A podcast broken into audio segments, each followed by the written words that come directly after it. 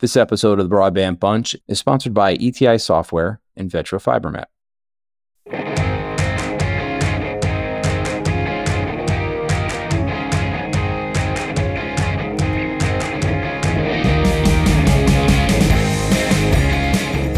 Hello and welcome to another episode of the Broadband Bunch. My name is Pete Pizzutillo. I am at Connected Britain 2023. Uh, I am joined today by Marcel Horst. He is the CEO of the Common Wholesale Platform Limited.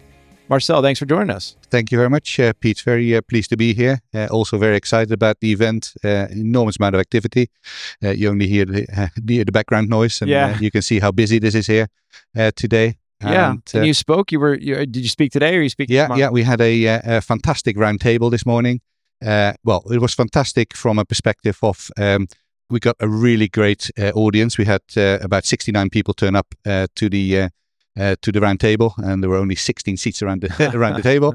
Uh, but after we overcome that, uh, we had a fantastic, uh, you know, really clear um, uh, debate about readiness for one-touch switching. Yeah, I'm sure. So before we get into that, maybe tell me a little bit. How did Marcel end up in this seat running this company? Yeah, so um, I um, I have been in the telecom industry uh, pretty much all of my working life. I started off uh, back in 1988 in uh, BT Laboratories. Uh, moved from BT uh, to Energis to help find uh, you know wrap fiber around uh, electricity pylons. Moved from Energis to Colt, uh, where uh, where where we build the Colt internet service, and then subsequent to that, all of Colt's data centers around Europe then moved to Bulldog. Where Bulldog helped to unbundle the local loop before it was acquired by Cable and Wireless.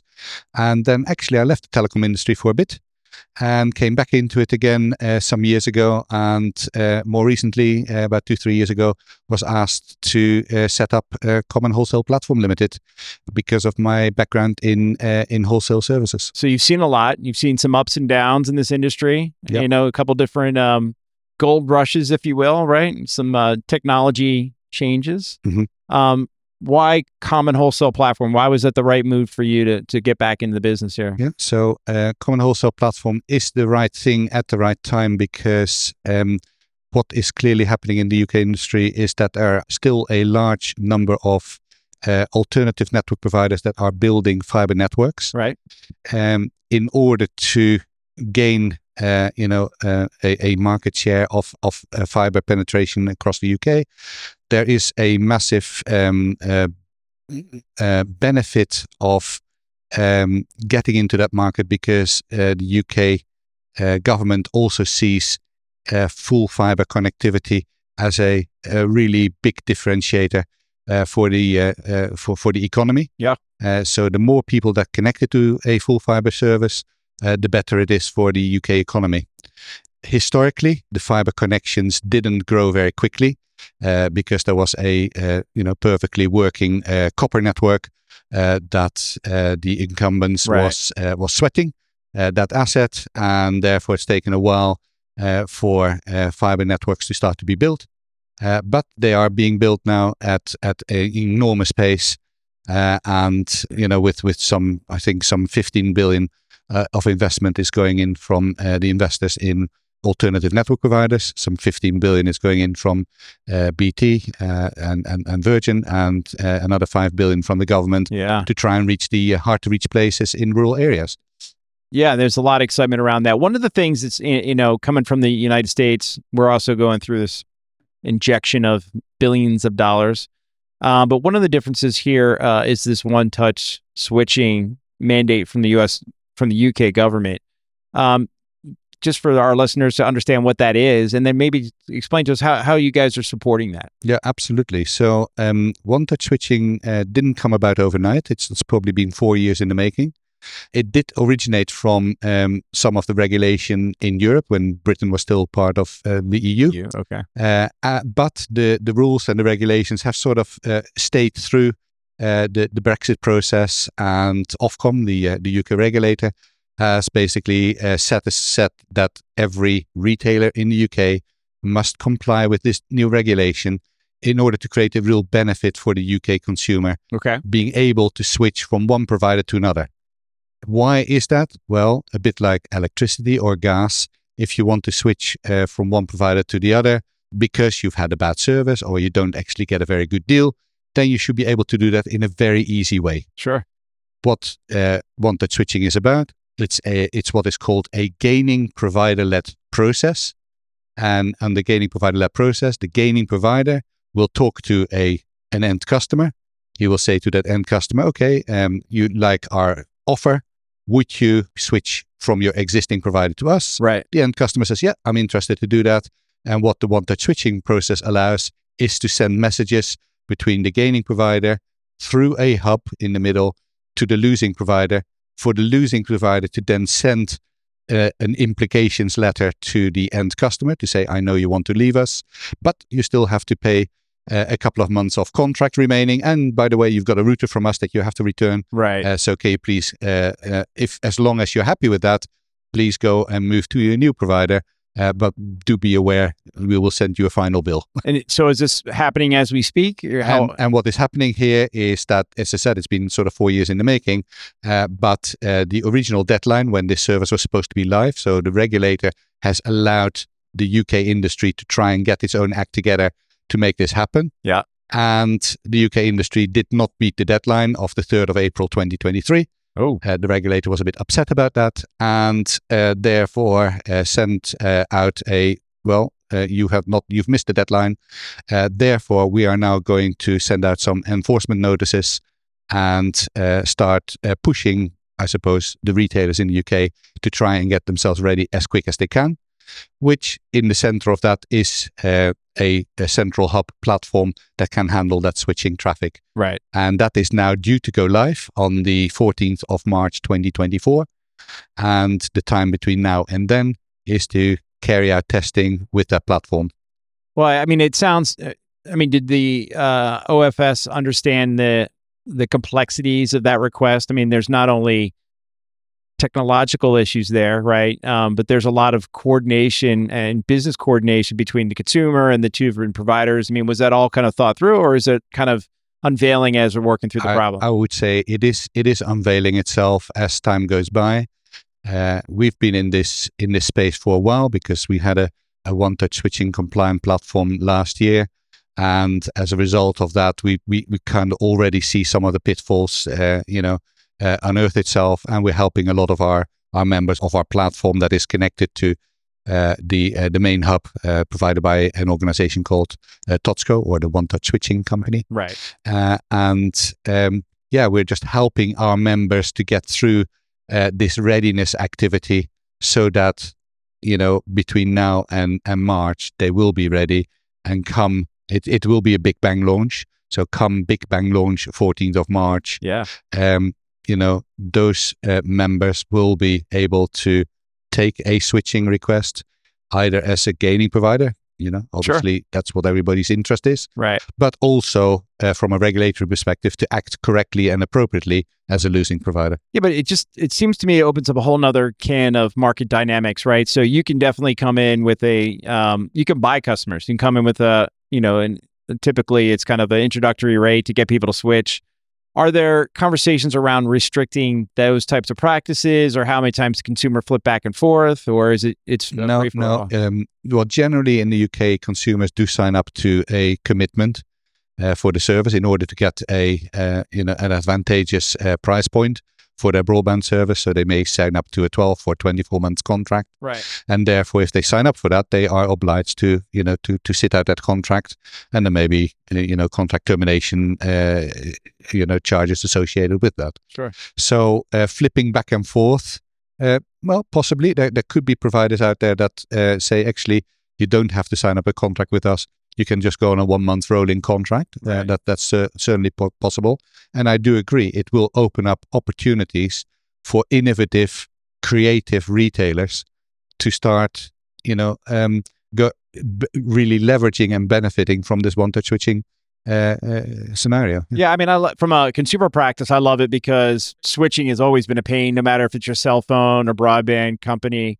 Um, they they put a lot of layers of friction in there and pain.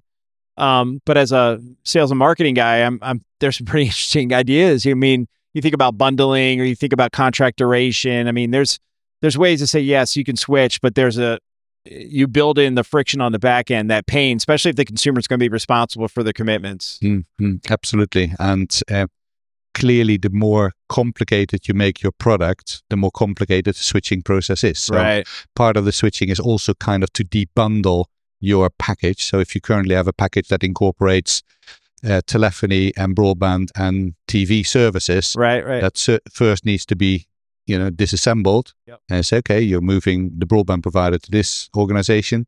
Uh, do you wish to move your telephony at the same time? Uh, yes, I do. Okay. Ah, but that organization doesn't do telephony. What are you going to do now? So there's an awful lot of different scenarios that needs to be tested. Sure. Uh, and that is the process that we're writing in at the moment to test those scenarios. And, and, and especially in the UK with the kind of the consolidation that's kind of being hinted around here, it's really interesting where you may have a relationship with a, a, a local provider that gets consumed by a larger regional pro- player and that could be a trigger for you to say, you know what, I, am going to shop it. It's a compelling event to go shop it around.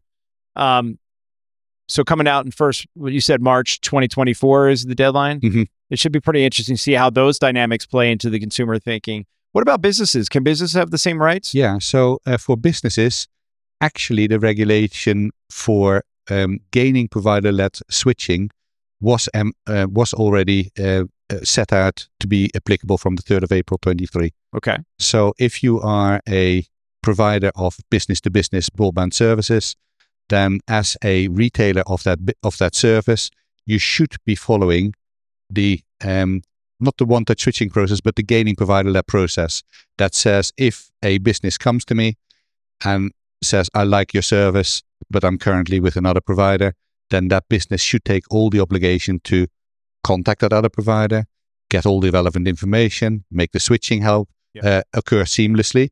The way switching works is that you first have to connect the new service before the old service is disconnected.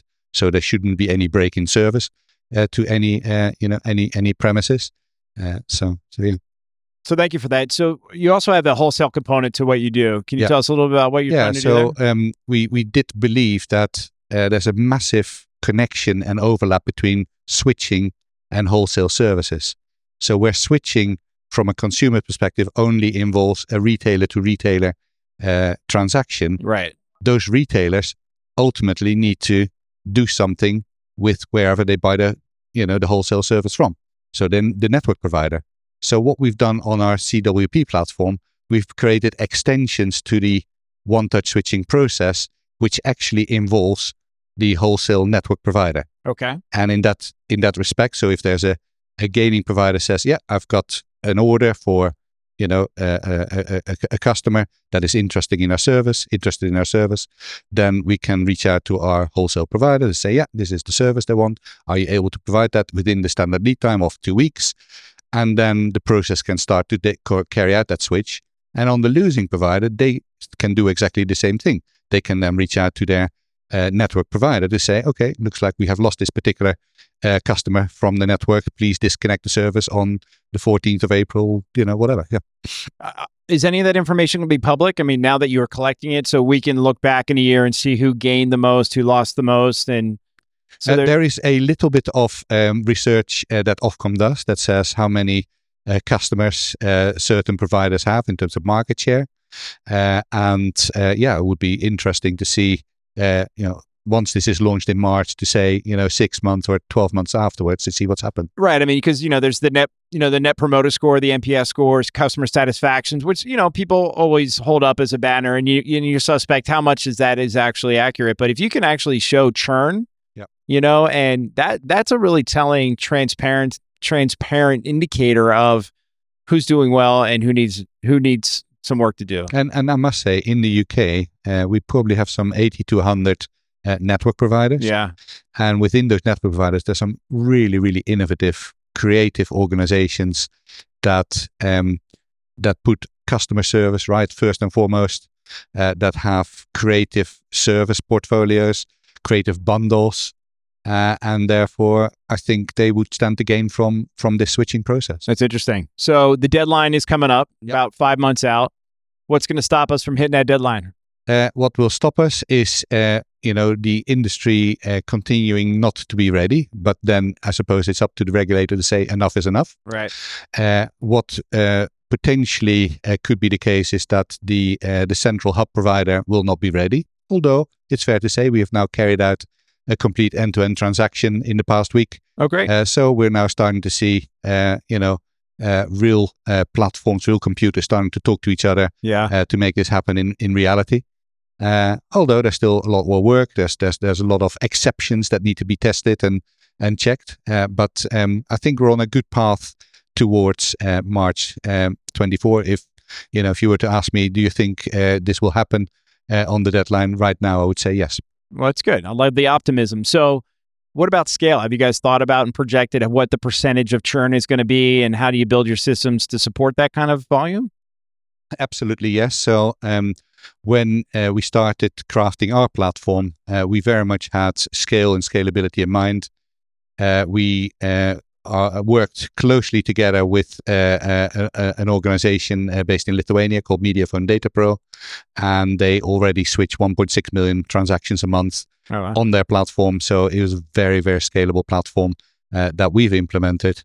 Uh, obviously, uh, we hope that you know the other platforms out there do exactly the same thing. Yeah, we'll find out. So, five minutes away. Good luck to you. Thanks for joining the show. You come back next year. What What do you expect to be different here at this show or within this market? I think in in in a year from now, we will see some changes in uh, in providers, providers that have really embraced uh, this this. Um, I think quite important for the industry.